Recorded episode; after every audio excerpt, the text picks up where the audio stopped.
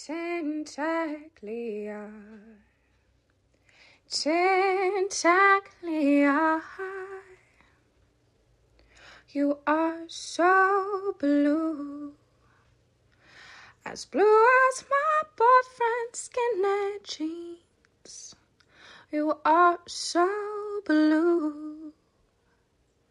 Tentaclia. Tentaclia.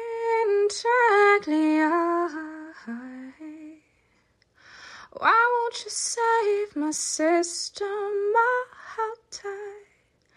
Is it because she's rude? Oh, Tintaglia, you are so blue.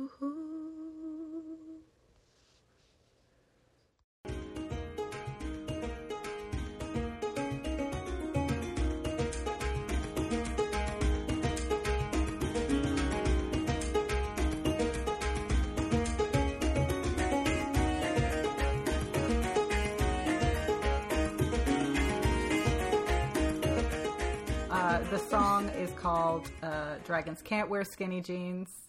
And uh, it was from listener Jessica, uh, who subtitled it The Hot New Single from Hipster Selden.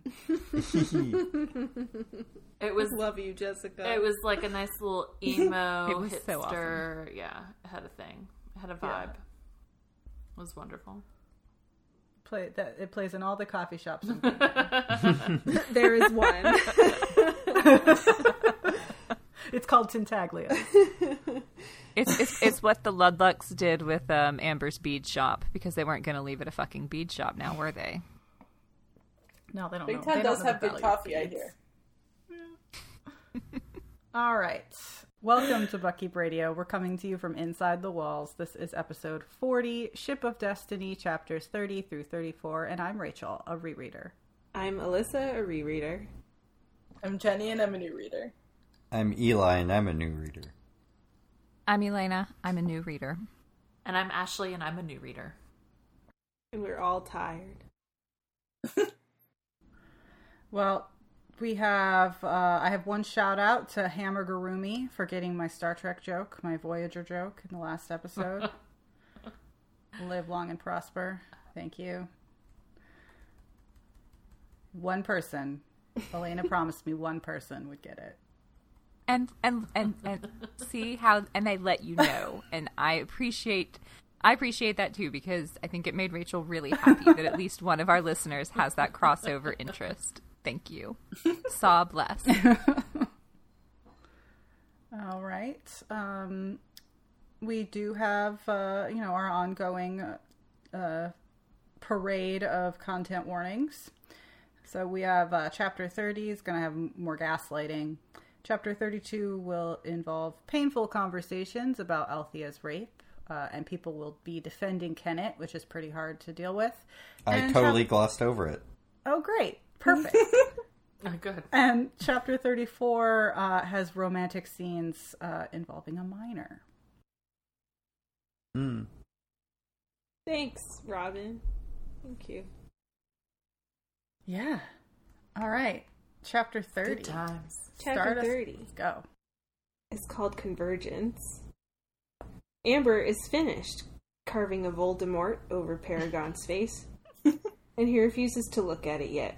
She spent literally 50 hours on it through wind and weather, and he won't pay her and says it's good for her exposure.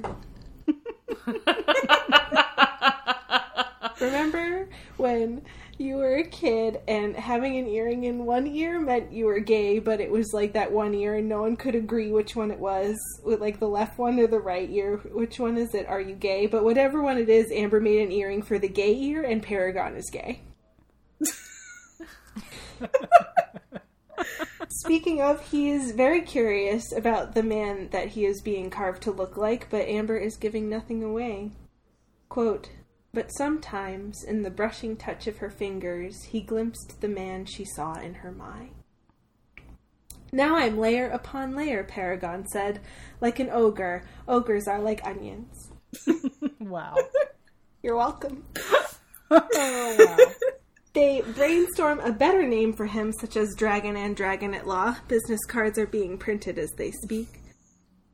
Brashen approves of Paragon's new hotness and dead on winks at him as he says, Nice earring, very handsome. Ugly nose, though. Why the axe? And Amber is like, I'm tired, go away. Paragon and Amber take turns being mystical at Brashen until he says, I am so simple. You're wigging me out, please. I am just a man.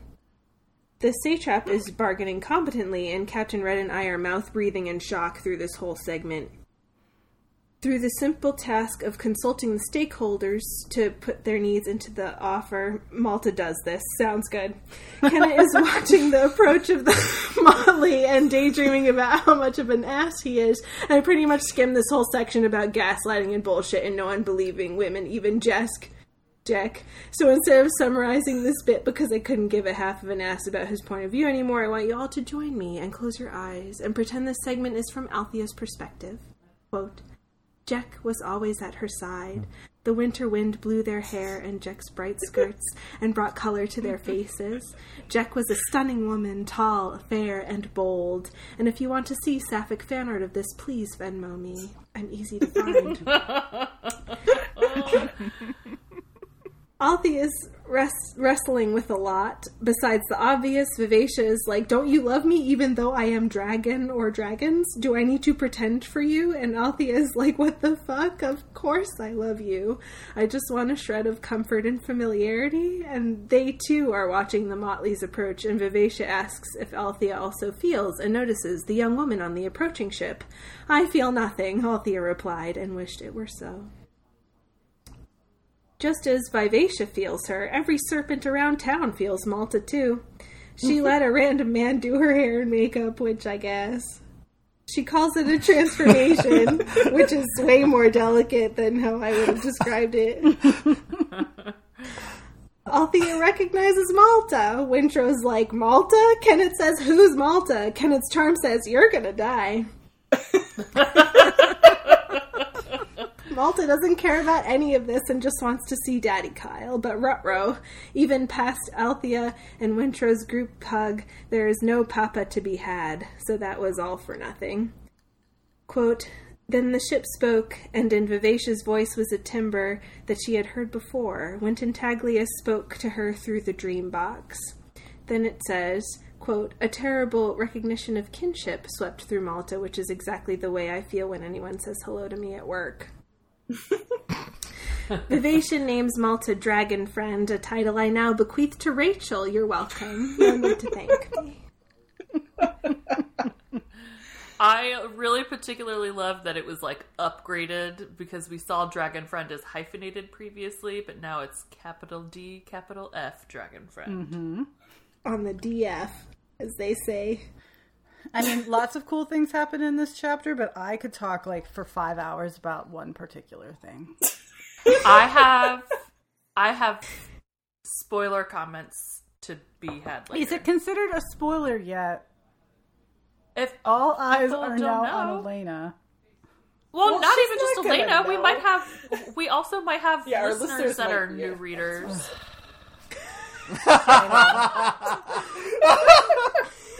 This is an all spoiler podcast. you forget other people all outside of the published books and podcast. novellas are fair game. Dan, Fine. what am I not getting? Fine. It's It's fine. I, I don't. w- w- It's for the spoilers. Well, it's fine. Don't worry about it. don't worry. Elena, it's not something you would get. Yeah. It's okay. Okay. You wouldn't. You would need to have read probably the previous trilogy. all three of the other books in order to. Gotcha. Yeah. It's So But if not, we have do not feel people who were new readers and hadn't read this yet, then I would like to discuss it in the spoiler section. Okay. Happening. But if you would like to stay for the spoiler section and find out what we're talking about, you may. At least for that part. Mm-hmm. right. Did Alyssa have more to read, or was that it? That was oh, the that, end. was, that was it. Rachel has a new title. Dragon friend. But you have to whisper it to her. I will privately. Dragon friend.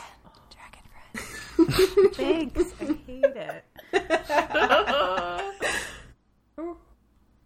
So does this mean that in the dream box it wasn't Tintaglia all the time that was talking to her, or are we just talking about how it's a dragony voice? It was a dragon. I took it as dragon. Dragony voice. Okay. Yeah.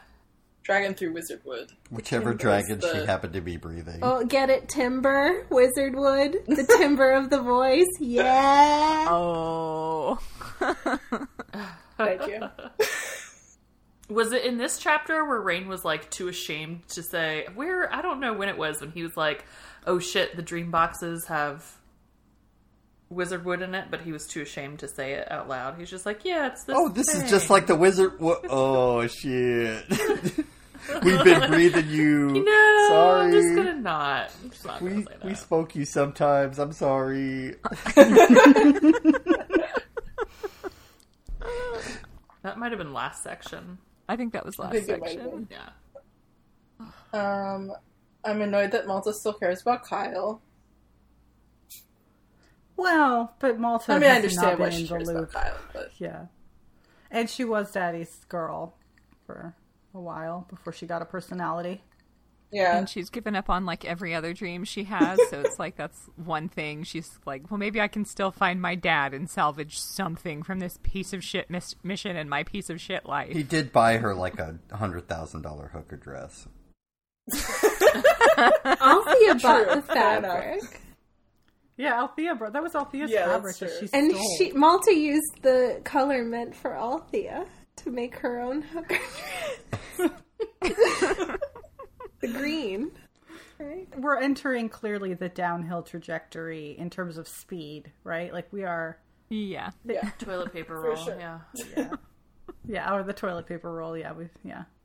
I don't. Going it's a- fast. I personally don't suddenly feel the need to start just pulling hanks of toilet paper out when it gets towards the end, but maybe that. It's not that you're pulling more when it gets to the end. It's that it goes faster when it gets to the end because it doesn't have as Oh, 'cause far to stretch shorter. around to make a full I see. circumference around the Had roll. to be explained. Mm-hmm. I That's feel like good- it's more like you just dropped metaphor. it and it rolled across the floor. now you're stuck. Like it's just it just keeps going and you, it's a lost cause. Oh. Uh, it is a beautiful it's that- metaphor, Eli. A beautiful metaphor for this novel. I think that we've spent more time describing it as toilet paper than we have talking Yeah. about this chapter. But well, it's a good segue for our sponsor Cottonelle with the puppy toilet paper, the green aloe kind. If they would like to send any to me for free, I would. I mean, it's still COVID time, so we were just like thinking people are going to send it. That's the Patreon level. All right. Maybe if you call yourself Dragon Friend. It's not a dollar. You have to send me a roll of toilet paper, and then, then only then can you see the video of me dancing to Phantom of the Opera. Can I borrow some stamps? Dragon. Yes, while I w- while it says Dragon Friend, that's the uh, secret account on OnlyFans or whatever the fuck. I don't know. All right, I have nothing else to say about this chapter. So Sounds Stuff good. happens. Cool. Yeah. Yeah. Well, at least Jack is trying to be a good friend. Maybe. Was she? The, No. isn't In- Jack in Alyssa's still- fantasy Jack is version? still Yeah, super that's a shitty. version. Well, I- okay, Jack, I, I think Jack's like maybe still skeptical, but willing to be like, you know what? Just in case, I'm gonna stand by you and make sure it doesn't happen again. And like, Yeah. that's you know, The only reason I could think of for Jack to not to believe Althea or to not verbalize her belief of Althea was as like maybe to protect them both. Of like, hey, I'm not going to be the one that's also pointing a finger at Kennit because then they might just slit both of our throats. Mm. Mm. The self We could preservation. try and give her that benefit of the doubt. Yeah, I don't really think that's the case, but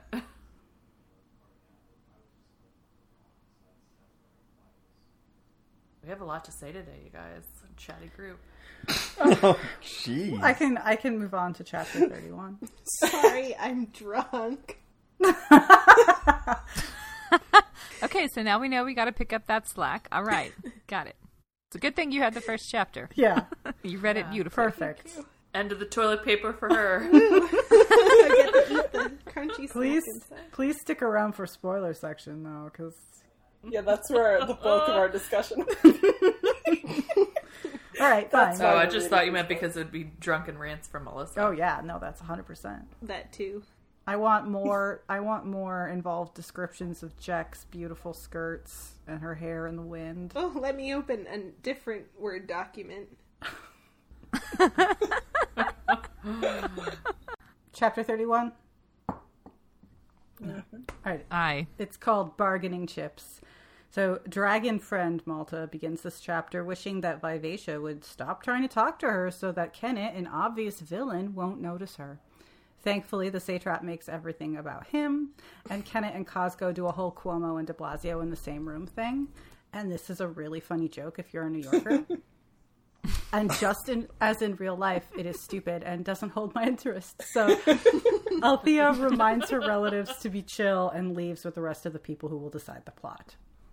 So left behind, Althea and Jack are still by the figurehead. Althea hopes Malta knows who she's dealing with, gets scolded by Vivacia for disparaging Kennit, and when asked why Vivacia, who she called a dragon friend, gets a non-answer, they think it's Cosgo, but it was Malta.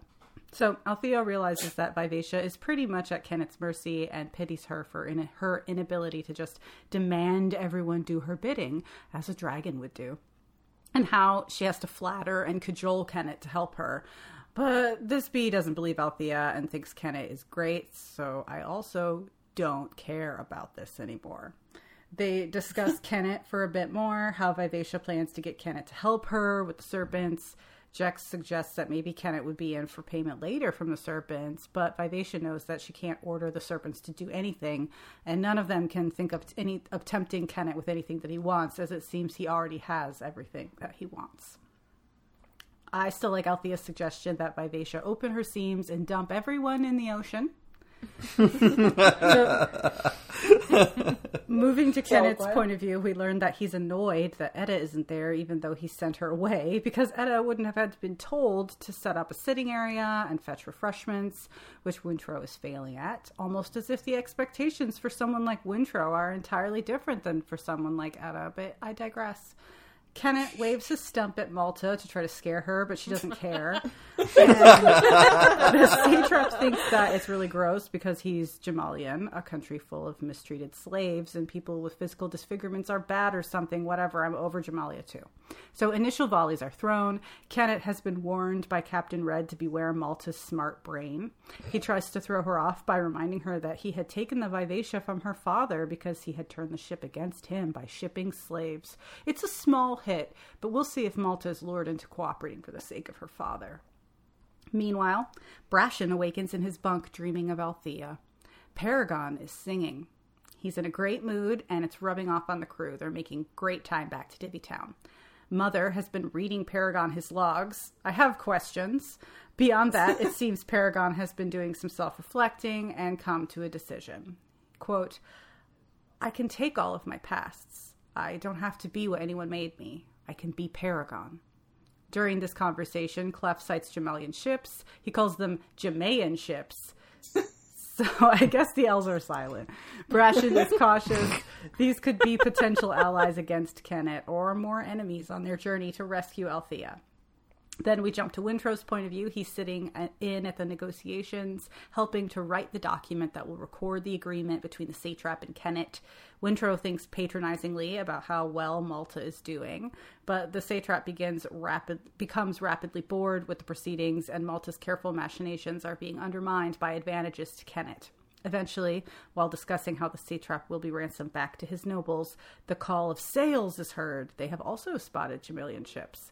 Kennit is not threatened. He calls for a flag to be hoisted aloft. He trusts that his custody of the satrap, his seasoned pirates, and his personal serpent army will get him exactly what he wants. He orders Wintrow to escort Malta and the satrap to Althea's room, and Wintrow takes them there. What if sales is like not what we think it is, and they all go shopping? Outlet shopping. Outlets! I know. At the Jamaillian Outlet Mall. Mm-hmm. That's the scene from the scene from Dario when they're driving Yes. in their cars on the highway and she does the little hanger symbol. Outlet Outlet shopping. oh. the cultural touchstones of our youth. So Right? yeah, I don't know. I mean, I get it. Malta's cool. She's like, you know, wearing a pencil skirt and walking around a big table, and men are listening to her. I mean, I get it. It's just like the men that are listening to her. I would rather what like read a scene of them drowning in the ocean. Yes. Well, and she kind of loses control of things pretty quickly too. I mean, Yeah, can it, it just it becomes like a grab bag of like, what would you like? And he just starts laying it all out. King so. Kennit, King Kennit, which is difficult to say. King Kennit. Not my king. Yeah. It's hard to care when you know that none of these negotiations are going anywhere. oh dear. well, I mean, Wintrow is writing them down, Jenny. True. Right? I love when I'm he's sure like, oh shit, matter." sales. Like, I don't know. I, I felt like the uh, the juice of this whole chapter was, um, you know, Malta. For like for me, it mm-hmm. was just like she's doing well, and she's you know, her family's like, oh, she's kind of an adult now. it's set up for what happens in chapter thirty four being okay.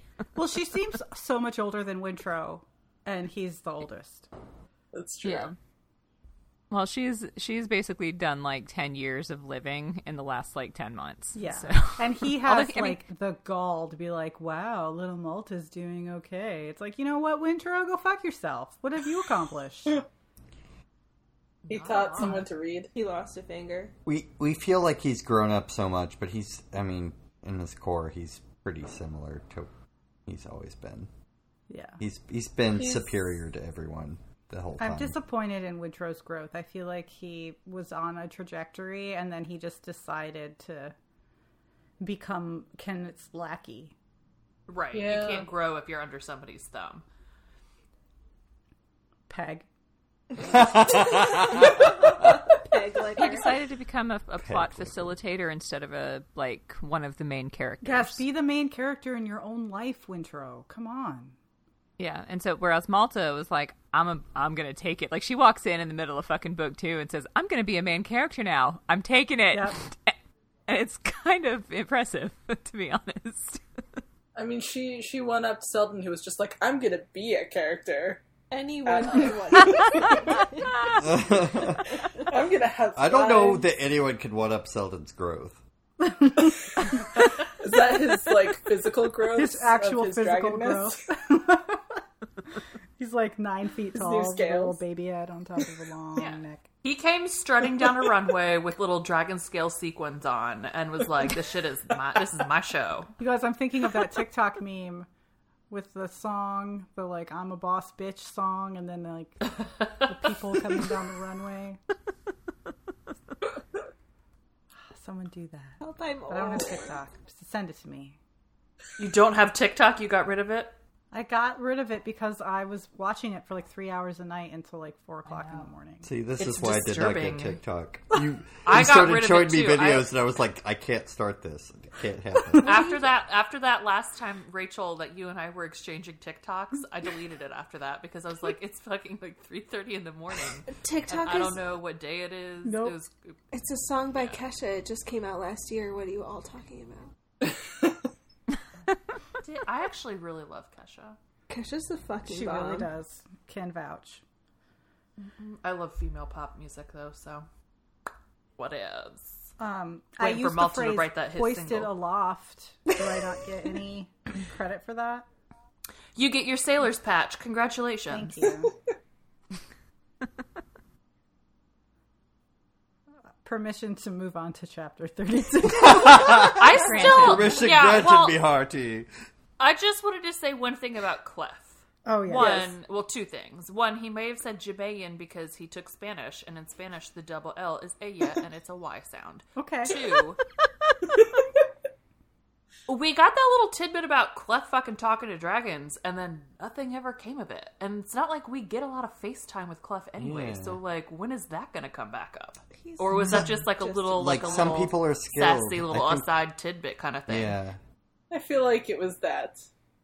I, I wondered if it was like the the thing about how children um always have more contact with like the beyond because they haven't like built up their kind of quote adult realism filters that like reject all of all of it. Yeah, like they haven't so they're shed more open. their past ghosts. Yeah, I just thought we would see it like develop a little bit more or something. Oh no, it- it was just ancillary like background. Ch- children are open to these things. That's why Selden gets to be a character. I think Clef should be sent home post haste. I don't I don't get to see the the the spellings of these Oh. things. So when I whenever I see the Jamayan written out, I'm wondering if maybe like people think that Six Duchies is barbarian and stupid just because they can't understand them. I don't know. It just doesn't Maybe. Also, like because I Just mean this- reading the previous books it doesn't add up. Like the I technology just doesn't want seem all that of Fitz's different. dialogue to be written in this dialect now, just so I can be really angry about it. No, Fitz is a nice Southern boy. He's fr- he's Let, let, let's from have it written out so we can figure it out and actually figure out what the fuck this accent is. He's from Georgia. he's, he's got that nice southern drawl. Is that what it is? he's a sugar baker. That's all on Hulu, and it's great. It's still good. I saw them Jamaican sails on the horizon. Jermaine. On the horizon. I don't know what it's uh, supposed to be besides a Southern drawl. Like I, I, my brain is not programmed to make that anything else. Whenever Clef talks, I don't know. It's definitely not Scottish brogue via um, historical romance novels. That's all I can say. I thought it was just, um, you know, oh, girl from Pygmalion. oh, Like, My Fair yeah, Lady? like, well, or My Fair Lady. Yeah. So, I don't know. I'm like the movie called "Move Your Blooming." Head. Just find it Your interesting blooming ass. because, like that really choppy kind of. But like when Fitz mm. encounters people from like Bingtown and such in later books, like he doesn't think that they have a weird dialect. well, Fitz is upper class. Like it's He's not not written observant that way. though. Exactly. In He's- any other not really time, his it's area of expertise. So because Fitz is wit bonded to Night Eyes, does that mean the wolf opens its mouth and has a southern drawl? I would not be mad at that. I mean, how does that even come out in Wolf? Wolves ain't got no kings. Ow. yeah, It's poison. Put down that bit julep. You guys, if you Don't ever knock have the mint juleps. There, it's o- only the best drink ever. if you ever have a moment, watch a video of South Carolina's governor um, Henry McMaster and listen to his accent. It is like that fucking uh, Looney Tunes cartoon character. I am like I'm not I'm not exaggerating at all. That is exactly how he talks. And whenever he holds press conferences for very important things like COVID or hurricanes, you're just like, what the fuck is happening right now? Cartoon character is giving me advice. Sometimes it's really bad advice. All right. Go, Eli. Chapter 32. Best get this transition. over Go. All right, chapter 32 An Ultimatum. On board Vivacia, Althea reluctantly goes at the ship's urging, despite her curiosity over the oncoming Jamaillian fleet. At her old cabin, Althea finds herself waiting out the storm with Jack, Malta, the satrap, and Wintrow. None of them having read the book, they're all pissed at each other for the sides that they have chosen. When Costco eventually starts whining, Malta tries to placate him, and Wintrow takes it for flirting and immediately flees. Cool scene. Above deck, Kennit contemplates ship strategy with a keen eye honed at many hours of Assassin's Creed. He will use his game genie to call down the serpents on the Jamaillian final boss and beat the game. Vivacia cools his jets and explains that the game genie is disabled for the final boss. That is, unless he will promise to take the servants to their cocooning grounds. Uh, Kennit does the only thing he has ever done, and he lies. So Wintrow drops back in on Althea and Co. and tells them that the Jamaillians sent over a boat to parley. And in response, Kennit put his pale white buttocks over the side of the ship and saying that he's the king of wishful thinking by Go West. Everyone criticized Costco for naming uh, Kennit as king, and they all launch into depictions of the adventures they've had since they last saw each other in an effort to defend their idiotic actions. So our favorite Vestrits and Jack catch up on what we already know, and for some reason, nobody cares about Jack's adventures. Costco takes a nap. Um, the important thing here is that everybody decides that Kennit fucking sucks and he's got to go. But uh, Althea says not until Vivacia sees him for what he is. You can't play in shit and not get some on you. Quote by Jack That's towards. Wintrow. It's my favorite quote of the chapter. Because Wintrow was uh, telling why he decided to follow Kennit despite knowing that he's a piece of shit. Um, so up on deck, the serpents surge forward to attack the Jamaillians. Most stay behind, though, joining Team Kennit fucking sucks. Uh, the the Jamaillians launch rocks at the serpents, killing the sassy minstrel Tilor. Which, like, unnecessary. So. Yeah. Unnecessary. All the serpents that were sulking in the back are now convinced that they have to fight and kill all of the Jamaillians, and the snaky, smo- snaky mob swarms the Jamaillian fleet. For reasons beyond comprehension, Kennit orders Etta to come back in the middle of this crazy tangle frenzy.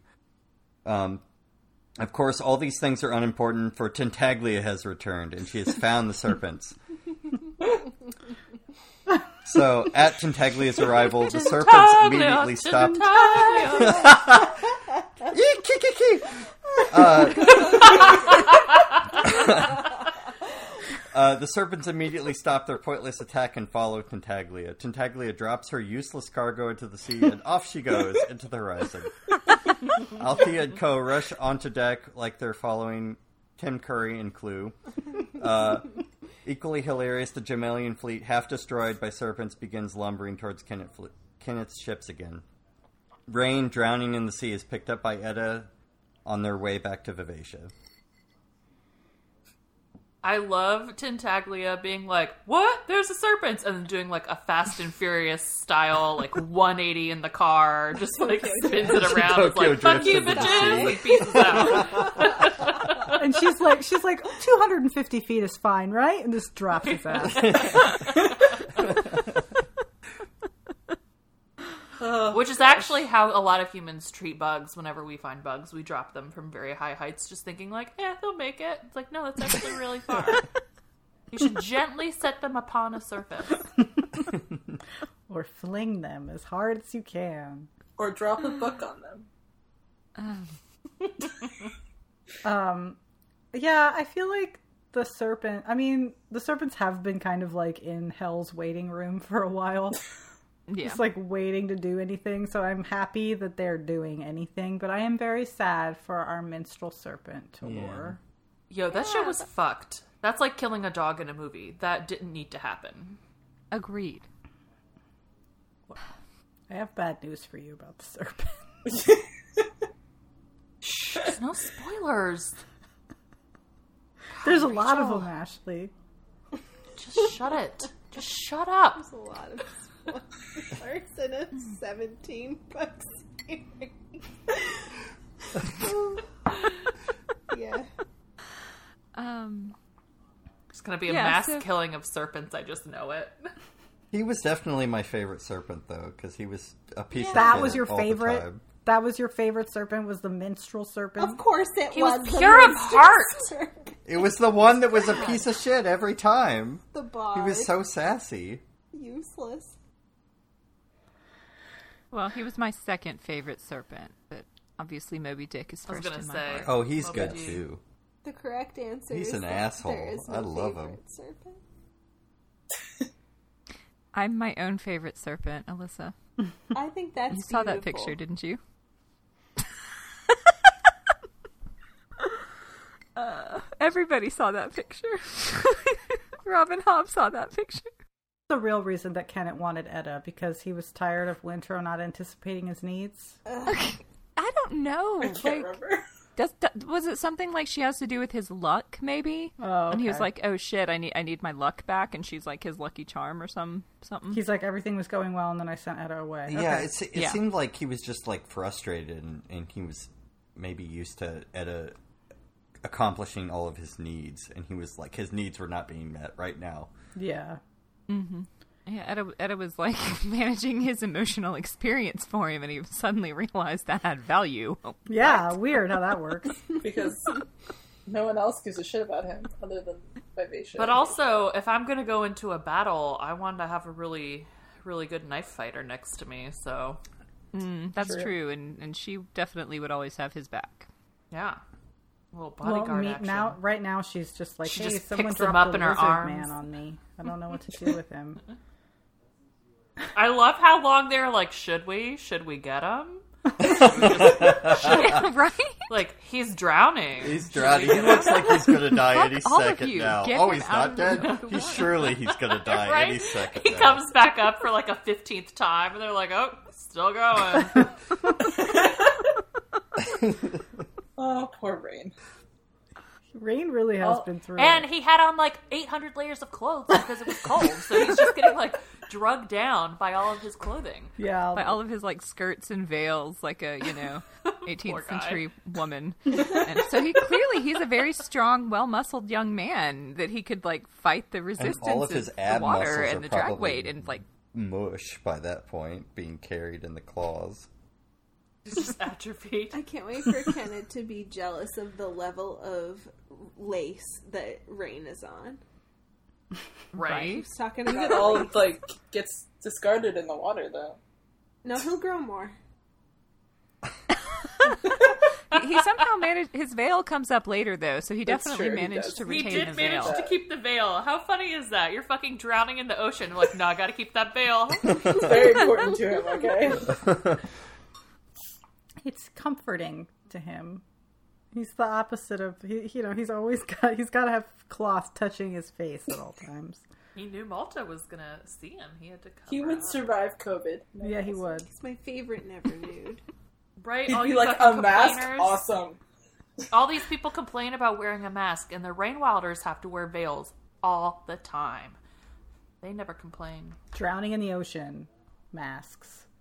got him on.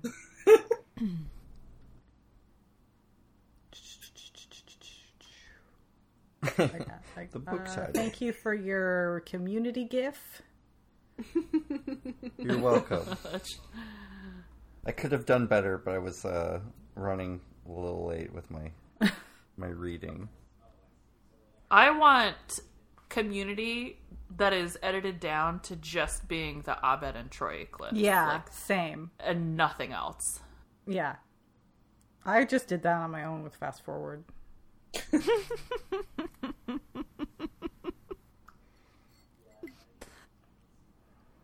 Um, do we do we want to have any conversation about like all of the everyone telling their story and like the family finally like I don't know having some honest moments with each other or it's like hey we shall listen and hear your story and maybe have a bit of empathy for you now. That was really cool, but it's also like we already know all of this. it's cool that they had that moment, but it's like it's like okay, yeah, yeah. Last I kind of hated. Of I kind of hated that they had to like prove themselves to each other when Well, they're such a judgmental piece of crap family. So They are. but I was yeah, say, exactly. Look at, look, like at, look at who they're who they were though, like and, and how they kind of behaved to each other the whole time. Yeah. yeah, for sure. I agree with that. Yeah, so maybe, maybe now they hard can finally have some like I mean, none of them really knew each other, you know, prior Yeah. because Althea was always off on her ship. Wintrow was at the monastery and then off with Kyle, and Malta was, you know, being Malta. doing her own thing. And so I guess now they're like, "Hi, nice to meet you. we all Yeah. look alike, but uh, let's uh, find out about each other." And all of our growth journeys. By the way, Selden's a lizard. Selden is a great name for a lizard. If your lizard is named Selden, send us a picture. Wait, did they mention Selden at one at like a single moment? No, I don't think so. I just think they should No. have. Of course, of Well, course. they I think didn't. presumably They don't presumably even Malta remember who's would have Selden. mentioned him. Like that he was with her in Trehaug, but that like she also wouldn't have known any updates because of True, when she she doesn't left. know about the the super growth journey. They'll need Rain Yeah. for that. Yeah. Yeah, Rain will be like, by the way, Selden's a lizard. Also, so am I. We're all lizards now. So are Then you. he just, Everybody's he just lizard. flicks his tongue at her. Like, Hello. This is a gargoyles episode. Hot. uh, yep. Cool. I mean, I I don't. It's kind of a journey when you're like relieved that Tintaglia has arrived. yes. well, I mean, if for no other reason than that bitch was fucking. They were flying forever, and then it's like, nope, still nothing. I'm I know, it's like, how fast is the ship? Yeah. I just They like were, like, she half a day immediately ahead. takes all the serpents and leaves, and everyone's just like, "Oh, all right." Y- that was that, that, that part we was the best. Like without a fucking word, without even a word Yeah. to the serpents. Really, she was just like, "We're going," and they're like, "Yep, we I are." it. I love it. Like she didn't bother with anybody. It's like peace. We're God. Found him. AMF. Dropped this nuisance in her claw and was just like, She's like "All right, shaking him guys, off. He's go." like trying to hold on, and she's just like shaking her hand really hard to get him to. Malta's go. within five thousand feet of me. Here, fuck off. She's on one of these I ships. told you Figure I'd it get out. you to her.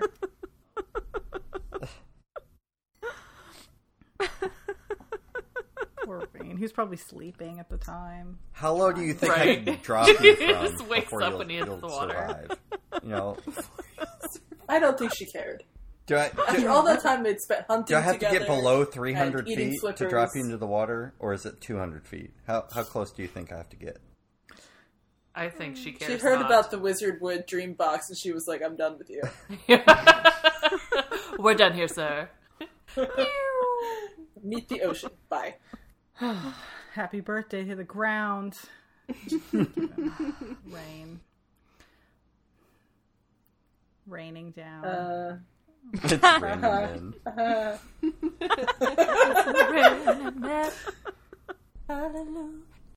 uh, okay, chapter 33 Ship of Destiny. Look, it's the book title. Hooray! Uh, so everyone is staring at a very waterlogged rain on the deck of the Vivacia. Kennit's not thrilled, but he's cancelled, so no one cares uh, what he thinks, or the fact that he's malting or mocking Malta's head as she comes pushing by to by him to get to Rain. Uh, she asks if he's alive after Tintaglia unceremoniously dropped him into the ocean, and surprise, he is, and oh no, he might see Malta's quote unquote scars, so of course she runs away when he calls out her name.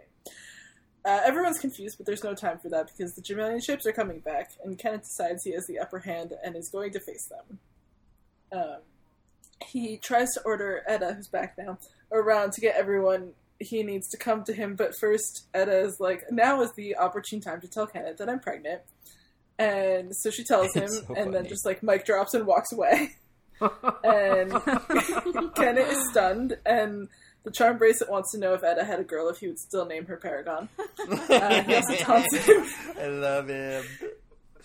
He also taunts him about Destiny because we have to get that tra- that book title in there, and uh, how everything is falling apart. And the charm bracelet can stay because Kennit is busy thinking about how the cycle of abuse must continue with this child, and he will have to hurt the child. And the charm bracelet is like, "You poor pathetic bastard," which is true, except for the poor part because I don't care. Um, the Jamaillians are hailing them, and Kennit yells at Jola to return their hail and to send over representatives to hear from the satrap who has been brought back on deck with Malta. He basically wants hostages. Um, Jack and Althea are then carrying Rain down to Althea's room, and he's a bit worse for wear, asking if he really did find Malta.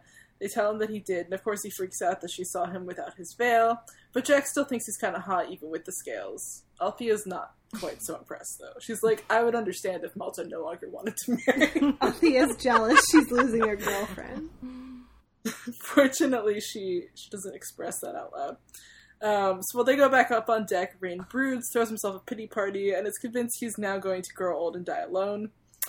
It's his usual thing. Um, meanwhile, Malta is busy dreaming about Rain's pretty, pretty scales and his glowing eyes, all the while despairing about her own appearance because they're idiots. Uh, the satrap is doing what he does best and complaining about the cold and standing, so Malta negotiates a chair and a heavier cloak for him. Which, of course, Rain is watching as she's like arranging him on the chair and wrapping the cloak around him, and she's like, "Oh, they're flirting. She's in love with him because he's pale and lordly, and like, please God, get him." Idiots. Um, meanwhile, Althea still wants to kill Kennit. I think she should get to. Uh, then we move on to the Jamaillian ships are getting close, and Kennit thinks his plans are working, but Malta sees that the situation is off, and all of a sudden there's men leaping onto the deck uh, with blades in hand, and Kennit's crew is springing to meet them, including Wintrow with his knife, which Malta is surprised by. Um, everything is basically really chaotic now. I don't really know what's happening, but um, the satrap demands that Malta protects him. Jack smashes his precious chair to make herself a weapon, and in the distance, Malta sees Paragon coming. So we jump over there. Amber's concerned. Brashen is determined to get Althea back, and Paragon just wants Kennit saved for him, which is gross.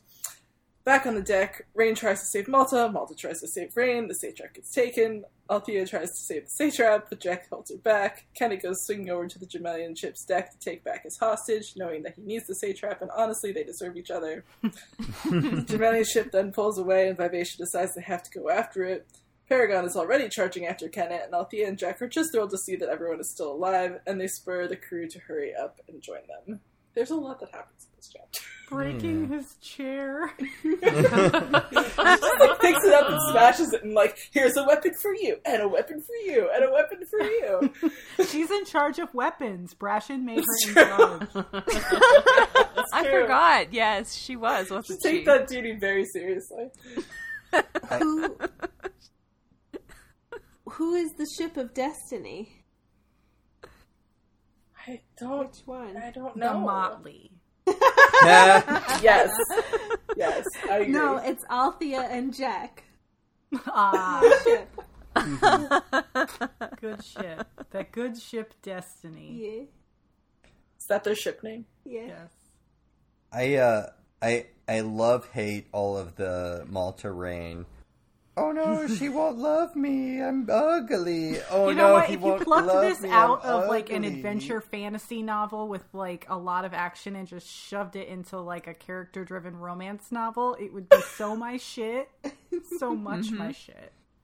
Word. But in this context, This it's kind of movie, annoying. yes. Yeah. it's annoying but it's also hilarious but it's also really annoying but they've been doing it for three books like rain is always just like I'm I will die you're alone. ugly, Everybody's no, dead. ugly, This is you're terrible. Oh, his both scales ugly, look like shiny armor. I love it. his eyes had a warm glow oh Like spring heeled I mean- Jack. I mean, you know what? I am actually really happy for Malta because she's a freak and she really wants like a glowy eyed lizard man. That's, like, she's, she's getting one. Furry. It's just getting to live the furry dream. She is getting it, and she a Saley is- dream Yeah. Like I guess that's like it's Malta and Bellatrix Lestrange. Like I just love that Rain thinks that she's into the satrap because he's pale and lordly and pale and lordly. What does Yeah, lordly like- mean? Like weak? what does lordly Yeah. mean? Fussy. lordly means he needs to have her arrange him on a chair He's a fussy stick. and and tuck his cloak around him like she's tucking him goodnight. He has no muscles. He can barely move his own bones. like she Slowly. describes him as like sickly and pale, and, and Rain's just like, he's so pale and beautiful, and I'm so ugly, and I'm just like, please let me strangle you. I'm just thinking, like, okay, but like, if you're like chivalry or something, and you're a lord there, that's not what you look like. Jamaillia sucks.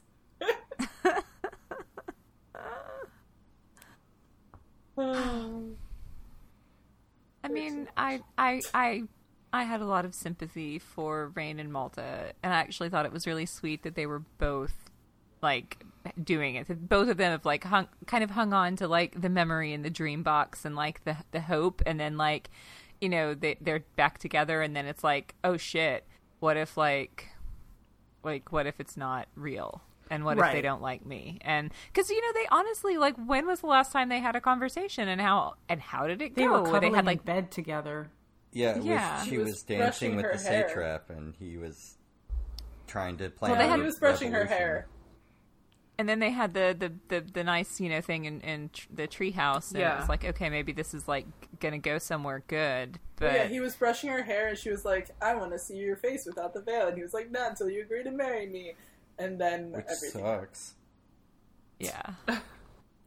But yeah, but it's just like you know, Well, it would have know. been anticlimactic if they had like, you know, found each Yeah. other, swung each other around, made out on the bo- bo- you know deck of the boat amidst all this chaos. I think like this is probably a bit more realistic that they're shy Yeah. and unsure. I mean, Yeah, they're that they actually my have- favorite part of the chapters. Yeah. Oh, Yeah. for sure. that, Yeah. that they actually have like real hopes and like real emotions at stake, and so like therefore actually admitting that is really vulnerable and it's really scary. And they're like, I don't know how to do that. I'm not. Ah, it's sweet. I also like, them. that we have this grand romance like threaded Yes. through Yes. through this this action fantasy because I, I mean I know we get those types of romances in uh, in other epic fantasy series but it doesn't tend to be it often doesn't tend to be this vulnerable so I do like that. Yeah. Or this crazy sauce because like honestly, like when you think about like she's living the fucking dream. Like Rain literally rode a goddamn dragon. Like he bargained a dragon into going to find her.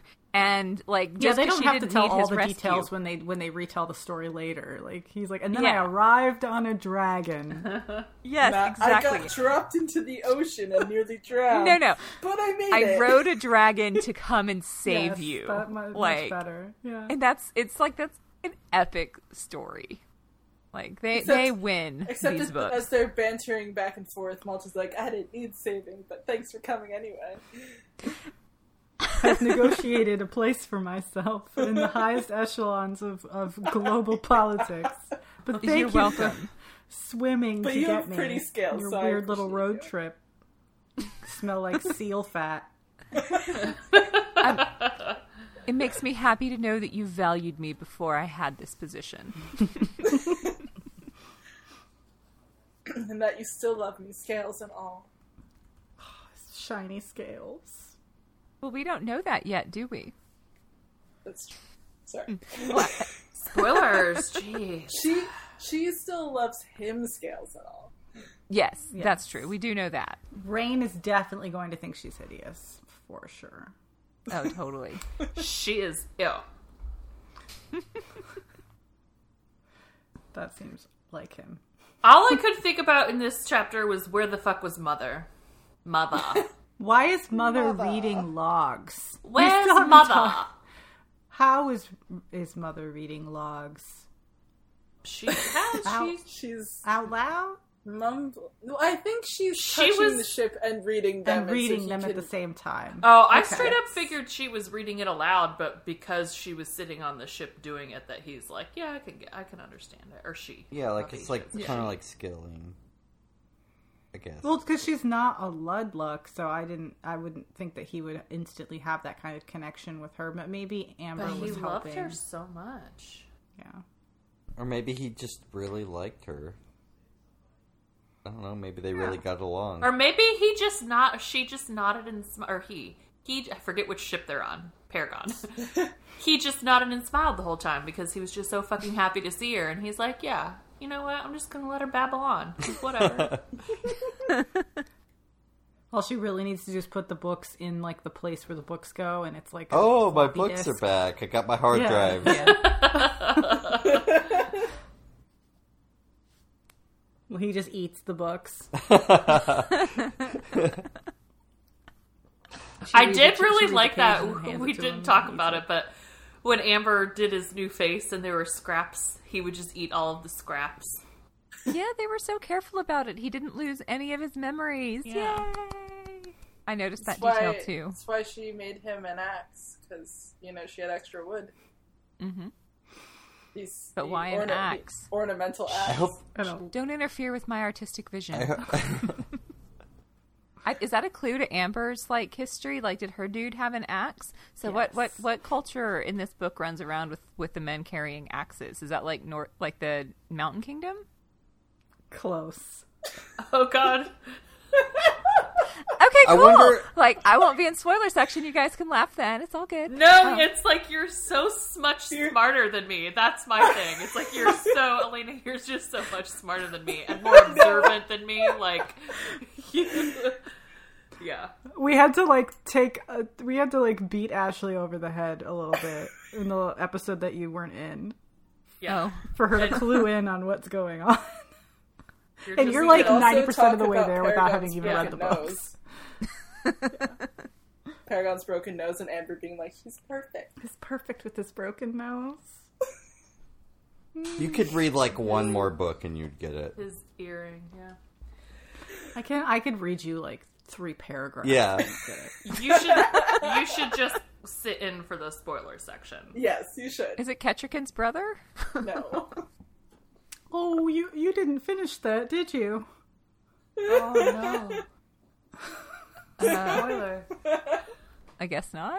I thought I did. I thought I finished the book. Oh no, he does. He does, doesn't he? Aw, R.I.P. See, that's how much I remembered it. You are very close. You are. Yeah, gnarly close. See, it's like, yeah, you're just a better reader than I am. I was I was an English major, so like, and Fair. so literally, I was trained at this. If that helps. Like, you want me to send you a picture? I can send you a picture. a picture of Is what? it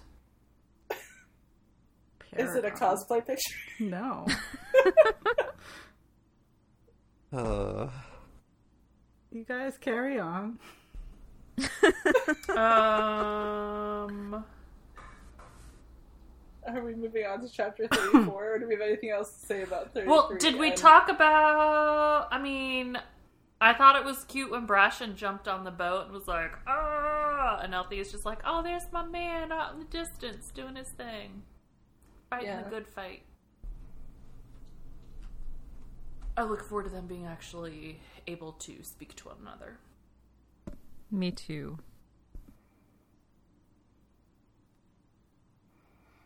I'm looking at stuff on the internet.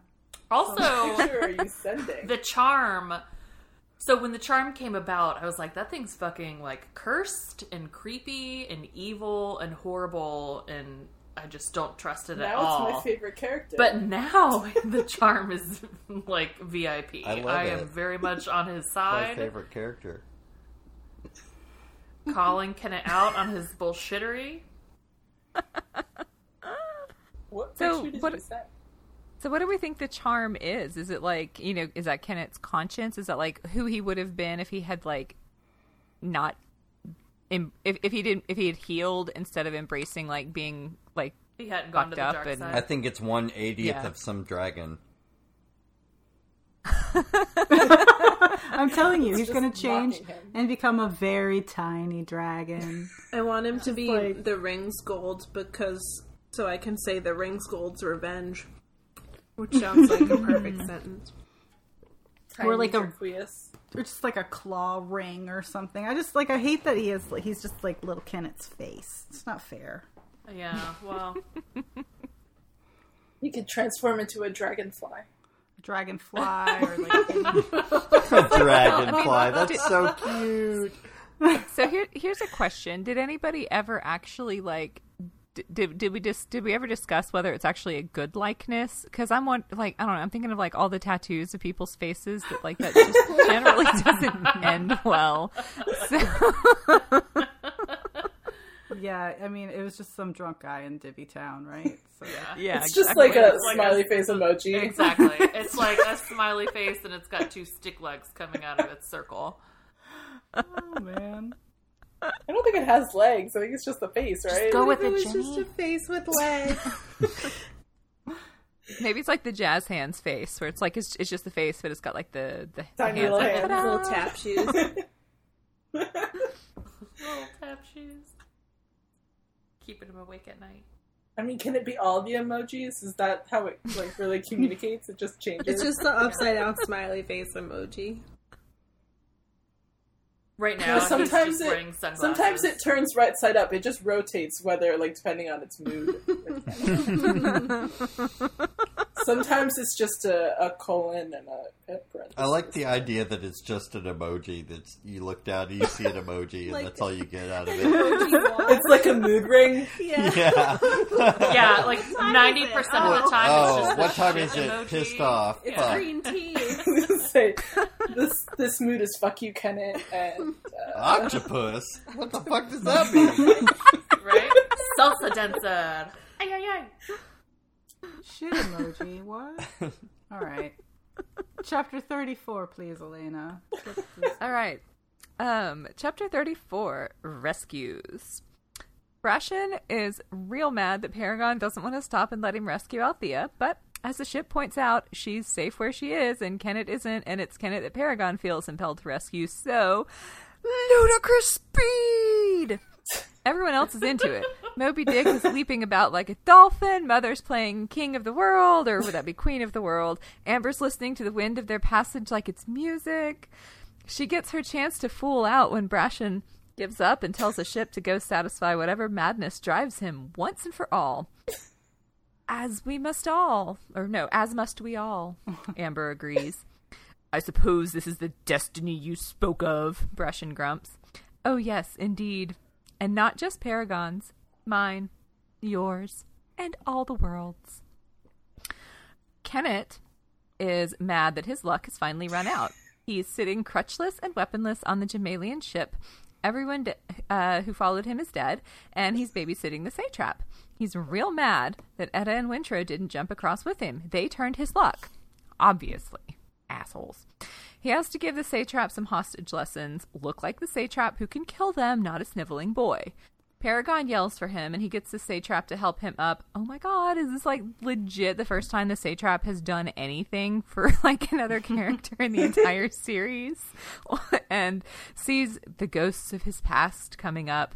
Paragon, transfigured in death to a youth. His mother stood on the foredeck, her white hair streaming in the wind.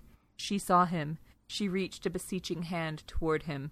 A golden goddess stood beside her, and a dead man commanded the crew. Paragon demands the Jamaillian ship yield Kennit to him, and Vivacia comes up on their other side, promising to take the Jamaillian ship to the bottom if it doesn't yield. The ship runs into Paragon and starts crumpling against the wizard wood. Vivacia pins its other side, and the Marietta and the Motley block the other Jamaillian ships. So the captain yells out to kill them. Orders of Lord Krieth. They are not to be taken alive. Whoo- Whoops. Uh, meanwhile, on Vivacia, a few minutes in the past, Malta gives exactly zero fucks about anything except getting to Reyn. Everyone's still fighting and rushing around, and she's walking through it like a ghost through dead bodies and blood, hating herself for being so afraid of his rejection that she might have let him die without even a greeting. She has to heave a dead body off Reyn, and then his blood soaked body is still warm. Like Romeo and Juliet in the tomb, she hugs his body, declaring her love, taking one last, and in this case also first, look at his face, kissing him, despairing because her life had stopped here. With Reyn had died her youth, her beauty, her dreams. And then he opens his eyes. So she rips off his shirt. I mean, what else is a girl to do in this situation? And discovers that none of the blood is his. He's whole and sparkly enough to dazzle a jewelry maker. Ah. so when he figures out it's Malta with him, he looks at her brow and gets the shock of a lifetime. Malta kind of wants to die, but can't lie to him about anything anymore, so she lets him look at her weird head growth, and then he tells her the best news ever. Crowned crested like the ancient elderling queen in the old tapestries. Oh, my beauty, my lady, my queen. Tintaglia was right. You were the only one fit to mother such children as we shall make. and, That's a lot. and Malta legit has no idea what know the fuck. She's 15. Still remember. She just lived like 10 years. She's like, she's older than he is at this point. I think she's still faking having a period, so they might need to slow their roll. Anyway, Malta legit has no idea what the fuck he means by any of that except that he still thinks she's hot, girl never change, and is looking at her with joy she hadn't thought a man could feel. And the first thing he does is ask her to marry him. She wants to tell him all about her sordid adventures first, but Reyn's like, the only thing I need to know is that I have you now. Swoon. Um, so, Althea is watching Wintrow command Vivacia and realizing he's doing a good job, maybe better than she could, and ruminating on the fact that no one in her family had seen this potential in him, but somehow Kennit had. She wants to destroy Kennit even more than she wants to kill him because what a big fraudulent. I'm Oh, I'm not even drunk and I'm making myself laugh too hard. she wants to destroy Kennit even more than she wants to kill him because what a big fraudulent turd he is. Everyone loves him and thinks he's so great when he very obviously isn't.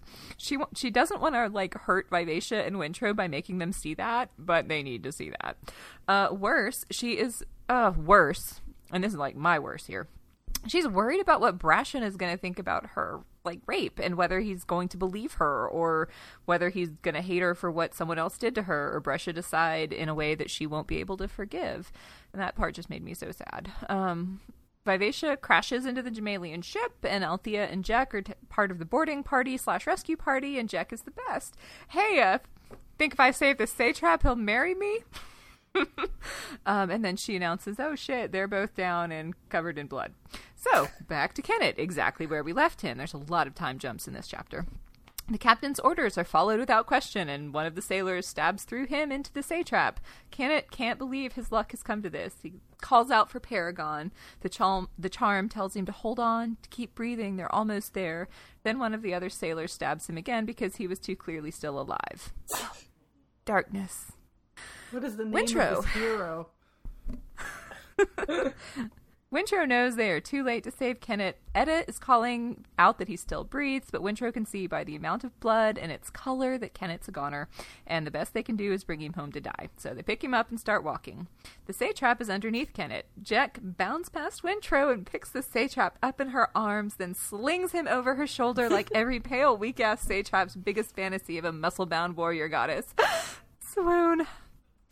They get back to Vivacia, and she demands that he bring her Kennit. Althea and Jek are helping the satrap, who's calling for Malta. Althea gets to hear Malta gush about Reyn before she takes over with the satrap. Girl never change. Uh, Althea and Jek head toward the figurehead, and she Althea happens to notice the wizard wood on Vivacia is refusing to absorb Kennit's blood. Interesting. What could that mean? We go to Etta. Kennit is dying. She and Wintrow are dragging him to Vivacia. He tells her to take the wizard wood charm and wear it always until she passes it to their son, and will she and she will name him Paragon, won't she? Etta doesn't want to admit that he's not going to make it. But then Vivacia asks for him and lifts him up and calls for Paragon, and Etta's like, "What are you doing? Why would you give him to his enemy?" And Vivacia's like, "No, I'm giving to him him to his family. You should go. You should go." And uh, so Paragon takes Kennit's body, and after a moment, his eyes finally open, blue like Kennit's. His wizard wood absorbs all the blood. the live ship holds the body very tenderly before laying it on the deck with Mother and then taking Etta across. So, back to Kennit for the longest goodbye to any character who has outlived their narrative relevance. Everyone else just gets dropped in the ocean. Bye. And like, here's Kennit. We forever long. He's not really listening to Etta or Wintrow. Vivacia tells him to hold on. You need to go home. You're not mine. You never were. He can't believe that Paragon would take him back after all the things that he did to like try and kill Paragon multiple times. But then he's there in Paragon's arms and quote, someone who loved him said, "Don't fear. I have you now. I won't let you go. You will not be hurt anymore. Come back to me. Come home."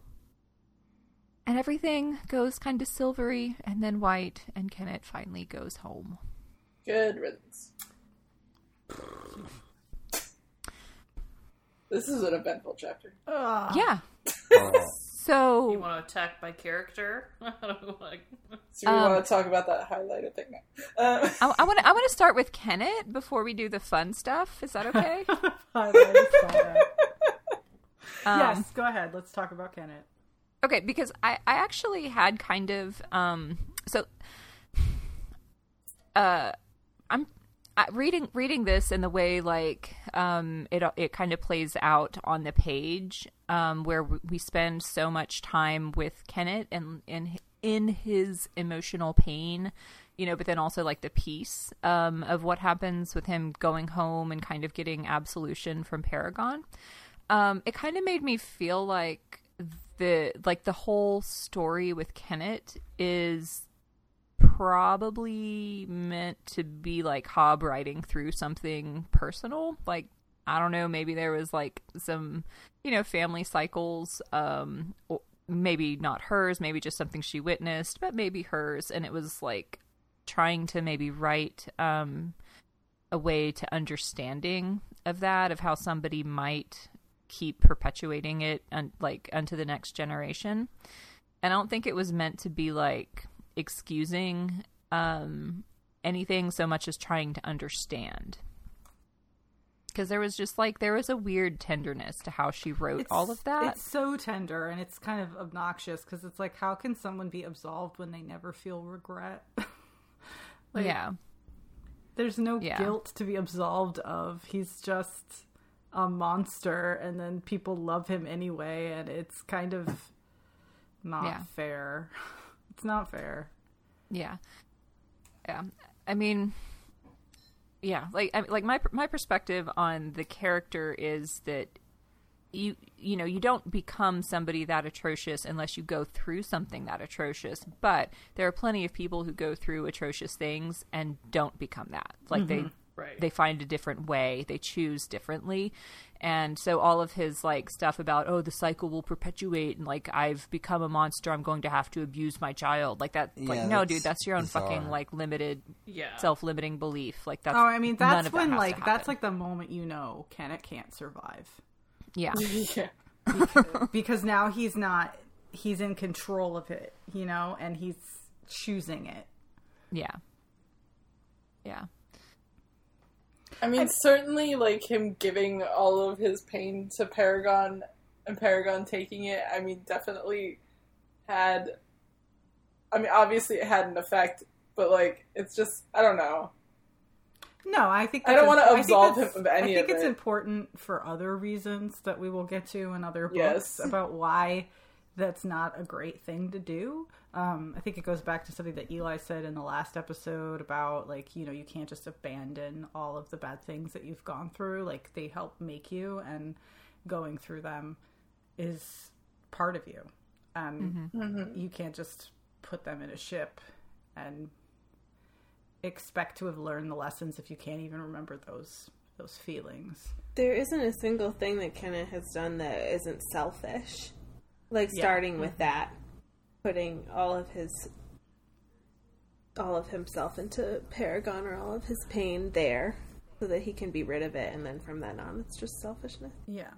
And it's weird because it's like, you know, his mother is on the deck of Paragon at the same time. And I'm like, is is the is all of this like absolution and, and love Paragon? Or is it you know bleeding over from his mother? Because like these are characters characteristics that I would expect of someone's mother right? Like that's like a biological drive to like love your child even if they're a monster But I also think Kennit, or I think Paragon feels somewhat responsible for creating Kennit because he mm-hmm.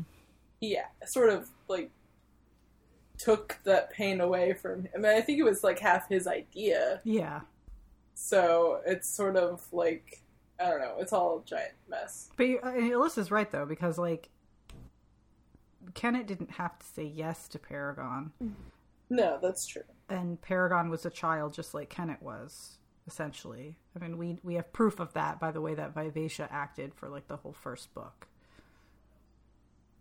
yeah mm-hmm. So it's like he kind of, in a, you know, selfishly took advantage of this offering to. I mean, he was also a child. Like Yeah. it's like, it, you know, like I, I do have sympathy for child Kennit. It's just that, like, obviously he didn't. Like, yeah, and we have plenty of he turned into characters that have gone through horrible things and did not turn into monsters, right? Right. I mean, Mhm. like Malta went through through what was kind of like a monster child that became better. You know, uh, you know, Wintrow did not really. He was kind of sliding there at the end, but he didn't really become a terrible person. And we have Fitz. Fitz Right, has Fitz been is through some number- yeah. fucking bullshit and is not a horrible monster. So Just a hermit. I feel like there's like there's a pattern around Kennit of ignoring the bad. Uh, like him putting his memories in the Paragon. Paragon, really, when he sees Kennit, all he sees is the child. Um, Etta knows that he's a piece of shit, but ignores that the bad parts. Wintrow also knows he's a piece of shit, but ignores the bad parts. Kennit, Kennit, it, it's almost like Kennit sees things in other places and he absorbs them into himself and is like, "This is this is what I am," but he ignores anything he has to, like he ignores any terrible things he has to do to get to the ends justify the means, but yeah, but it's like before uh, the little charm had mentioned that oh yeah you're you're repeating the cycle you're Igrot and he's like no no no no no I'm nothing like Igrot and then here in this chapter he's like yeah this is exactly how it has to be because I'm I'm I'm like Igrot so I mean it's just it's Yeah. there's a like a ridiculous amount of denial happening on the part of everybody everybody surrounding him is The thing is, he is sort of like self-aware sometimes. Like he does sort of know that like all his motivations are not. I mean, he very well knows that all of his motivations are not what everybody else thinks. I mean, hmm it's just I don't know.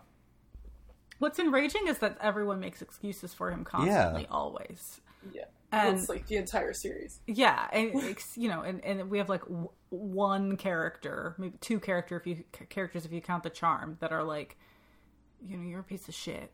Like you need to stop. And everyone else is just like, yeah, he's a piece of shit, but he does good things. He built a watchtower and he frees slaves, and it's like so fucking what? And it's so frustrating to see through this thread through the whole thing where everyone is constantly just making excuses for him. And I mean, maybe that's uh, going back to our last episode and, and the fact that, you know, we make excuses for behaviors that are not okay, that hurt people and that perpetuate violence.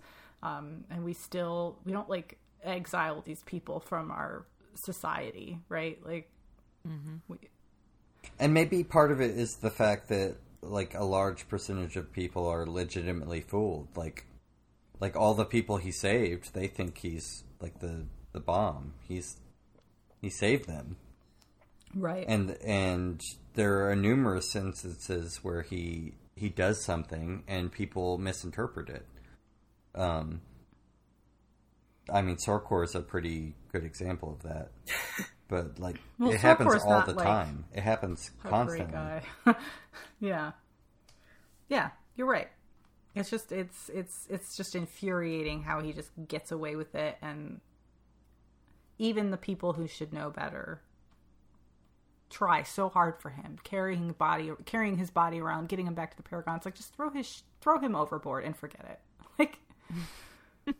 I, no, I don't know. Maybe I'm I also supposed- hate that he like you know it's like he dies like trying to save the satrap, but it's like he's only trying to save the satrap because he wants a hostage, so Yeah, he he can have wants all to the get paid. things like be king, and it's like it's not like he's doing it out of the goodness of his heart. Not that the satrap deserves it anyway, because he's also a horrible person, but you know, yeah. Right. but yeah, like, but there's the nothing but self interest in the uh, in the trying to save him. Yeah. Yeah it is frustrating that we that like all of these chapters kind of end with this point of view of Kennit and we're supposed to I, I it just I I don't know I think it was a mistake it's a mistake I don't feel for this character anymore I don't care No, like immediately after chapter twenty six, you're just like I'm done.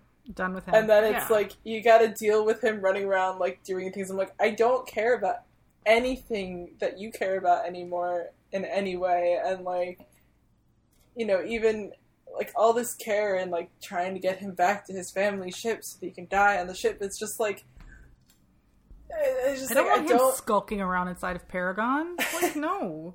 but like I don't, I just I don't care that he like I don't like that he's getting all of this care taken for him. Yes, everyone just takes care of him all the time. sucks.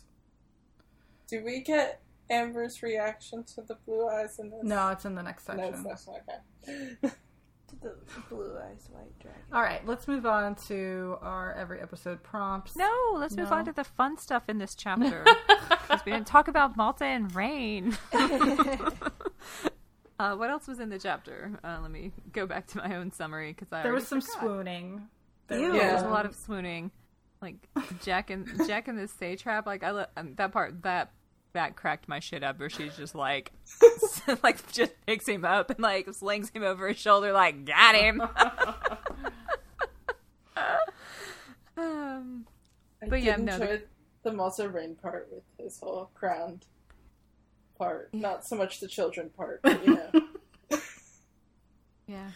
It's just funny because, like, you know, reading the the description that she, you know, gives for her scar, like, I don't think of it as this, like, you know, crest, dragon crest. I crest. found really good fan thing. art. I'm gonna send it to the group. Hold on. I've, I mean, I've I was at a bunch of it. I was but- envisioning it as like kind of like a wavy, like coral kind of situation. So it's like not that far off from what I was. I think I just didn't. I didn't picture it like you know going back into her Into head her like a mohawk. I mean, I know it mentions her hairline, but I feel like when she sometimes when she talks about it, it sounds like it's just like going like horizontal across her forehead. I think is what I initially pictured it as, and so I was just like, "What the hell?" But yeah, no, it's She's got a little rooster's crown. It's, Yep. Yeah, it's because they talk about like waddle. chicken waddle, and I was like, oh, it's floppy, Yeah. gross, like cartilage. Oh, but then it's like, hot. no, it's yeah, they made, but no, it's hot. Well, I mean, you know, there's no there's no accounting for taste, and like you know, uh, um, sometimes sexual proclivities can get set like with the just yes. the just right exposure at just the right age, and you know, Reyn was running around looking at tapestries in the you know city at just that right age. So now That it's like I've seen. Horny. For literally lizard his every fantasy has come to life. Like I don't know. And really, like that's kind of irresistible if I a like man looks at you red, and your chicken waddle and says that's I the hottest thing I've ever seen. fine. I think it's weird that it's red because I'm like, but Tintaglia is not red. like, shouldn't it be blue? If it's like, she would, whose dragon is she friends Captain with? Captain Red. Like, uh, Ooh, oh wow, that actually does kind of make it look cool. Yeah. I feel Like like we Jeff could have thinks they're hot. Yeah, I feel like we could have like thought of like a cool like lizard dinosaur crest like Star Trek alien thing on our own, but like Hobb went so hard on the chicken waddle cartilage Yeah. descriptor. Just, it didn't sound good, but I guess she needed to think it looked hideous, right because she order could only to- feel it. It feels disgusting, but it looks amazing. Or or maybe it only maybe it only felt disgusting like while it was formative and like maybe, you know, Maybe it like when it's into yeah, when it's fully like crest. um formed it, it becomes a little more Right, it's of like a a pleasing big- tex- texture. Gross scab at first. Excellent. that's all. Excellent. Jack Well, I'm glad that they both think each other is hot in their own distinct ways. yes. Um, so every episode prompts this be my crew character introductions and exits. Well, goodbye, Kennit. I guess. Heck yeah. Uh, yeah, I mean, we'll wait and see. Maybe he's gonna We'll pop back up. see. um, yeah, I don't. Is that? That's is that really? That's that's everybody. Uh, I guess by by Talor and Yeah. Yeah, we didn't lose any other. there was another. There was a second of. serpent, but uh, we didn't know who it No, a, was. na- a nameless one. X marks the spot. Where the heck are we? Somewhere on the way to Divvy Town. I know. I really thought like everybody was like, "We're going to Divvy Town." I was like, "Wow, we're gonna have this big climax at Divvy Town." like, oh no, we're just in the middle of the fucking. No, ocean. this is like Pirates of the Caribbean, like like just water, CGI water, CGI dragon, See you in Disney CGI. Town. Uh, what a tangle! What are the serpents doing? Well, Getting the fuck out of there. Yeah. Peace, bitches. Following Tintaglia. Team Serpent, yay. follow the leader. Tintaglia better not be tired. Right? Yeah, what are they gonna do when she needs to like? The like? serpents are really sleep tired. in the Yeah, I'm more worried about every- the serpents. The serpents were all on death's door. They could barely even function. They were so hungry. So they're all like like gonna have to sad really. fish in a fish tank. Yeah, they're gonna have She to gonna One of rally. the feed serpents them, was like, described as being like seals? half shed. Like the skin was just hanging off of Yeah. Maybe she can like hunt and give them animals and herself animals. That's a lot of hunting. I don't know. Get some get some can- walruses for everybody. Yeah. Yeah, she well she she can drive the uh, the sea bears or whatever they they're calling them into the ocean off of their like rocky beach because they'll see her coming and run, and then the serpents can be like there waiting with like open like you know, Yeah, like dolphins. jaws. Yeah, yeah. yeah. Um, the ship is Anyway, on the Farm Animal Noises podcast, we'll discuss the same thing. Uh, what a tangle! Oh no, we did that one. Uh, the, ship's ship's talk. talk. What did we learn about live ships in this section? Uh, What was with the blood bubbling up and not being absorbed? It think just wasn't 'cause Vivacia's. Vivacia was resisting it. It wasn't hers. He needed to mm-hmm. go to She- Paragon. yeah. She oh, she only absorbs the blood of certain people. I thought she could. ab- I feel like she- Paragon absorbed like- the blood from lots of people who were butchered on him. Yeah, but she's like more more dragony than Paragon, right? So maybe she has more Yeah. control over herself. Well, because she Did- couldn't do it before, but now she Didn't can. she eventually absorb it? No, No. she picked it up and flicked it at Paragon. Ew. I just like, Not at all what Rachel it's would just, have like, this, personally done. Like weird, like Kennit relay, and that he's like the baton Hot that they're potato. passing. But they commented they about the blood. him. They commented about the blood bubbling up before they commented. Like it, hap- it was brought up twice, and when it was brought up the first time, it was just like the blood of all of the people that were on the deck, not Kennit specifically. Right, she didn't want to absorb any of those people. She's done doing that. Seems guess. like she can control it now. Um, and yeah, I don't. I guess. I guess Paragon's technically a Ludluck because he's got those blue eyes now. Blue, blue eyes. Blue eyes. Not as blue as Tintaglia. Never be as blue as Tintaglia. Nothing is as blue as Tintaglia. That silk fucking sucks. Not as blue. Welcoming special guest Selden. Uh, is this the patriarchy, misogyny, capitalism, slavery, and fashions from Jamaillia? I do Absolutely. not think that the patri- that the patriarchy has been defeated, No. but I think we may have it on. the Also, run. I would just like to say that early on in this series, we had somebody comment about how Jamaillia was so great and so wonderful and the epitome of what every city should aspire to be. I have yet to see a single example anywhere in these three books that supports that theory. I think it was that before Chalced got a hold of Dramalia, it was the perfect place, but we were still supposed to have learned about how it was the perfect place before. Right, and we had exactly. not Like it, it's so. been a fucking On both counts, shithole since the day I started reading. So Also, Maybe a not it's particularly well described becomes. shithole. Like that's the other thing. It's like we we see the satrap and like we learn about his quaint conventions with Yeah. heart companions. And then we see the slave market and we learn about their quaint conventions with like tattooing people's faces and selling other humans into bondage. Um, some of them for Sounds like debts that weren't even theirs. Like, Oh, oh, you're an actor in the troupe and the manager sucks. Uh, too bad you're all you're all going to you're all going to slavery Yeah. now. Like Honestly, all I'm hearing is about how great it used to be. yeah, definitely. Those were the days. Um, anything else that we want to hit before we go to spoiler section? Without Elaine? No, are you going to stay? No, you she should stay that? for the beginnings, just so we can tell her. Um, I'm okay. So Rachel sent me uh, a picture, and now I have a theory. So Elena will be joining us in the spoiler What, section. what is this? Rachel, always. What? God, you're such Sorry. a spoilery little Bia. Okay, well, okay. So the picture you sent me like folds into the. Do we do an outro or, Yeah, or let's Yes, do yes. first? Let me do that. Okay, Let me do that. Yeah. All right. Uh, you can email us uh, fan messages for Jessica's hit single Dragons Can't Wear Skinny Jeans at uh, buckkeepradio at gmail.com. Uh, you can find me on the internet at Darth Rachel and Darth underscore Rachel on Instagram. My name is Alyssa. You can find me at alyssamaynard.com. From there, you can contact me, and I will draw Althea and Jek for you for a small fee.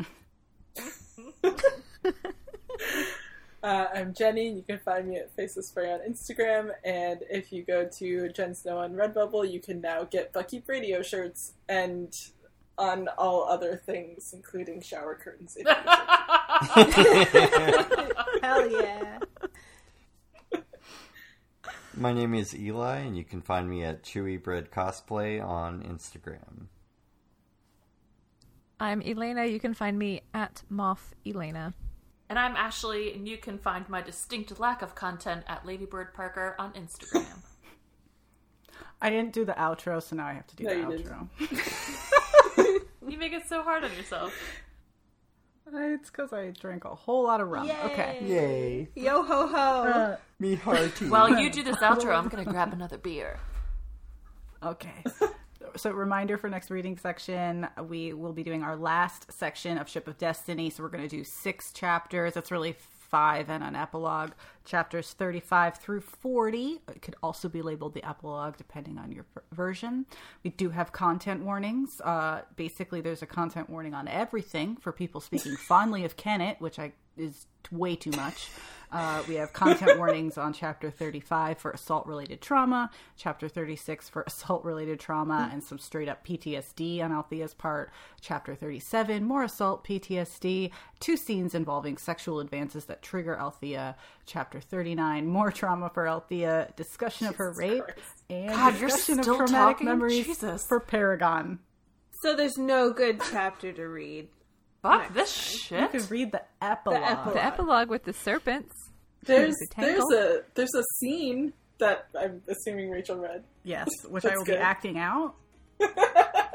uh, yeah. Okay, so Spoiler section. All right, next up is spoiler section.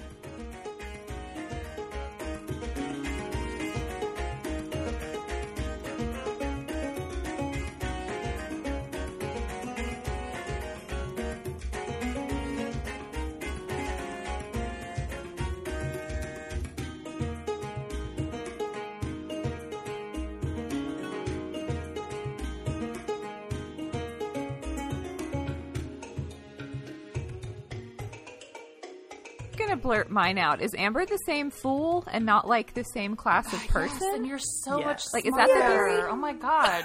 You didn't even read all of the fucking books and you got it. Heck yes. But do you know who the ship is? Um, I don't, Paragon. I don't know Or who the ship like. is, so. Who did You don't know who Paragon's who has Paragon's you don't know where Paragon's The face? face. Oh, you mean the face. Oh, yeah, yeah, yeah. That I figured out. Yeah. Yeah, the face of the man she loves with the broken nose who carries an ax Mm-hmm. So the picture Rachel sent me is like a dude in an axe looking sad with a with a dog or a wolf. Oh, well, with a dog. I'm like, oh, that's clearly Right. fits Yeah. the night eyes. So, so My favorite Like, dude. last week I suspected that Amber was the fool because she had a line, and we don't get a lot of dialogue from Amber. She had a line saying that she had been called a fool as often as she had been called There's a a ton of those lines, by the way. And so I was like, okay, but they had been like hounding me about Amber. So I was like super magnifying every fucking word that came out of her mouth. And I was like, oh, that. And then, um, what was the other thing that really, maybe that was Uh, the it? carving skills. Oh, the carving skills. Yeah. I was like, okay, well, the fool was carving, which you probably didn't read about at the point that you got to in the books. And also that I like my gut instinct was to really hate the fool when I was reading the original series, and that I also really hated Amber when I was reading the series. So You did. then Yeah, I remember you're like, I don't know, this Amber, she's Yeah, kind of shady. I and don't, the I don't know what to think. I don't like her. So then I, I start reading chapter 30 this go round, and like within like uh, two pages, I'm like, okay, it's definitely the fool. because she carves him the earring, the net earring with the blue stone in it, which is Yep. the Burrich's family earring that he acquired through patience. Yes. And then Yeah, the you totally caught the For the gay year. yeah, for the, for the gay year. Um, yeah, so and then like she's carving his face and it's got the broken nose and everything. So I'm like, oh my god, she's fucking making his face look like Fitz.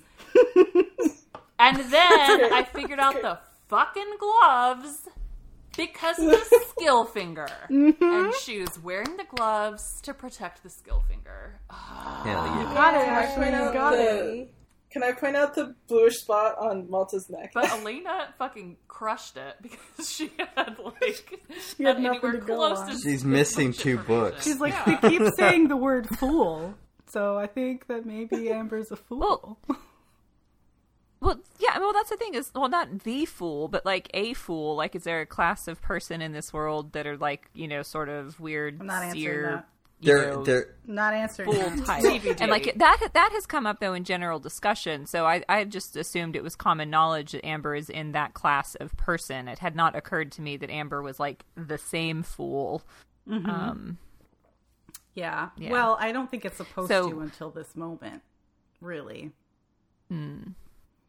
Yeah. So so now like we have the question which which, which um which drag is the fool like slaying like a fucking boss? I like the uh, 'Cause the particular quote from what is it? What chapter is it? Uh, chapter thirty four. Elena's chapter. Uh, a golden goddess stood beside her, and a dead man commanded the crew. I thought that was good. Everybody else is like Amber is like hideous, and Kennit's like goddess, and I'm like, well, that's the one thing in your Well, he like he well remember he thought Etta was beautiful and Etta's supposed to be like tall and thin and not like bodacious. That's true. so. So I have a confusion about Yeah. the fool though, because in the books it was always like, is it a boy or is it a girl? And obviously, like she presents herself as a she in this series, but like, I I would assume that the fool is just gender fluid. Right. But we still don't technically like have affirm- like confirmation of that. This is this is Wow, the beginning of this discord. yeah, I don't we could Yeah. we could we're gonna have to do an episode. I don't. I don't know if you you mind. recognize like maybe fifteen chapters ago. I maybe let loose on this accidentally in the middle of an episode. Oh no, I didn't. I do because yeah, I I, was had like, to edit I whatever was the like, fool is. Yeah, I'm like, oh damn it. Damn it, Eli. Eli, shut the fuck up. and somebody Well, who it slid right past. wrote all I these think- refuses. I mean, we are definitely going to talk about this later, but yes, that is a good question. Uh, I'm just really glad to have my answer about the gloves. You know, because it was bugging me from the get go. Why is this bitch Yeah. wearing these gloves? I don't get it. I don't like it. She doesn't want to know where every not normal. and every molecule originated. yep. Phalanges off limits. Dancing phalanges. That's what I like to say. Yeah, I think I think So- gender fluid is straight on. The point. Yeah, I think gender fluid is a. Yes. am I'm I'm on that interpretation. Interpretation. S- I support it. yeah, I mean, I'm down with it. So what's Fitz gonna think if a Paragon ever wanders up to the Six Duchies? Hmm. That is a really good question. I guess we'll find out in eight or so books. Look, this is uh this is not a, a, a series of novels that will give you answers quickly. No. but No, or any answers really. Eventually, you'll get some of them.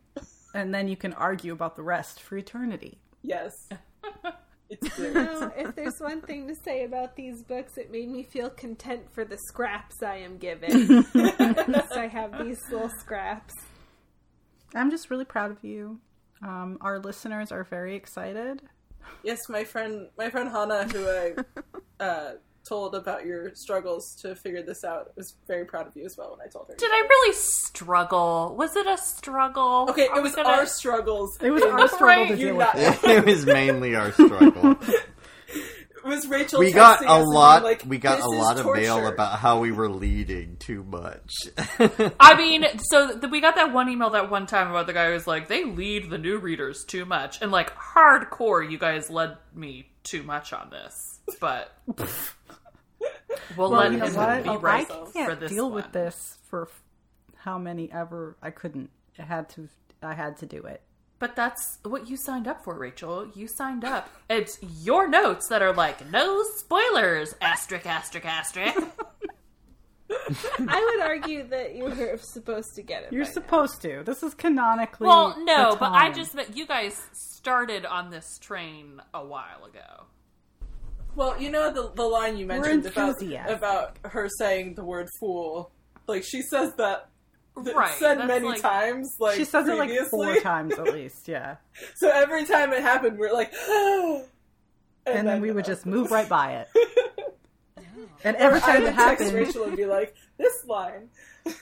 every time, yeah, and every time it happened, we would whoever was doing that chapter would put it in the chapter summary, and you guys would not take that bait. You just move on. No. Talk about Grag. Talk about Grag. Yeah, whatever happened to Grag? Do we do we do we find out whether Grag We marries don't. We Eki? have six Who's Grag? chapters to figure Who's out Eki? how the river's going, if the serpents are going to make it, what Let the fuck is say, going it- on with yeah. Selden. It's summarized very quickly. We've got like forty-three words left to to finish this book. These so- bitches have to get all the way back from where they are close to Divvytown back to Bingtown and or the Exactly. Rain Wilds. Like, there's Yeah, we have to we have to figure out is there an actual kingdom of the uh of the pirate isles and who's going to rule it and like who you know I don't Hey know. Ashley, how did the ending? episodes. How did the lot. ending of the last trilogy go for you? I was dissatisfied. I still had questions, so really looking forward to this one.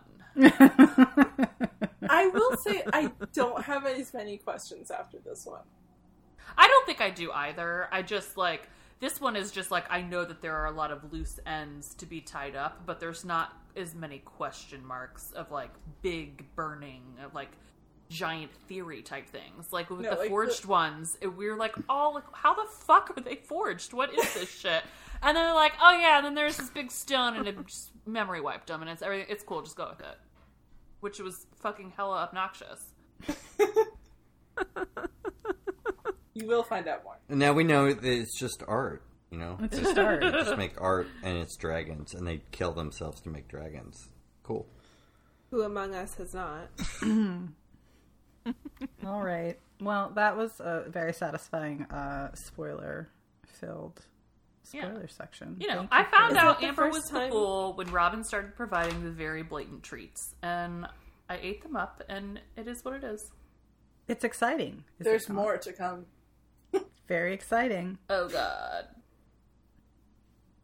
Well, now I'm a little more interested in going back to Fitz. So, Uh, all right. Well, I guess we will all talk next week when we finish Ship of Destiny, and Ashley will get all of her answers. Will I? No. tune in next week to find out. All right, you guys. Bye. Bye. Bye.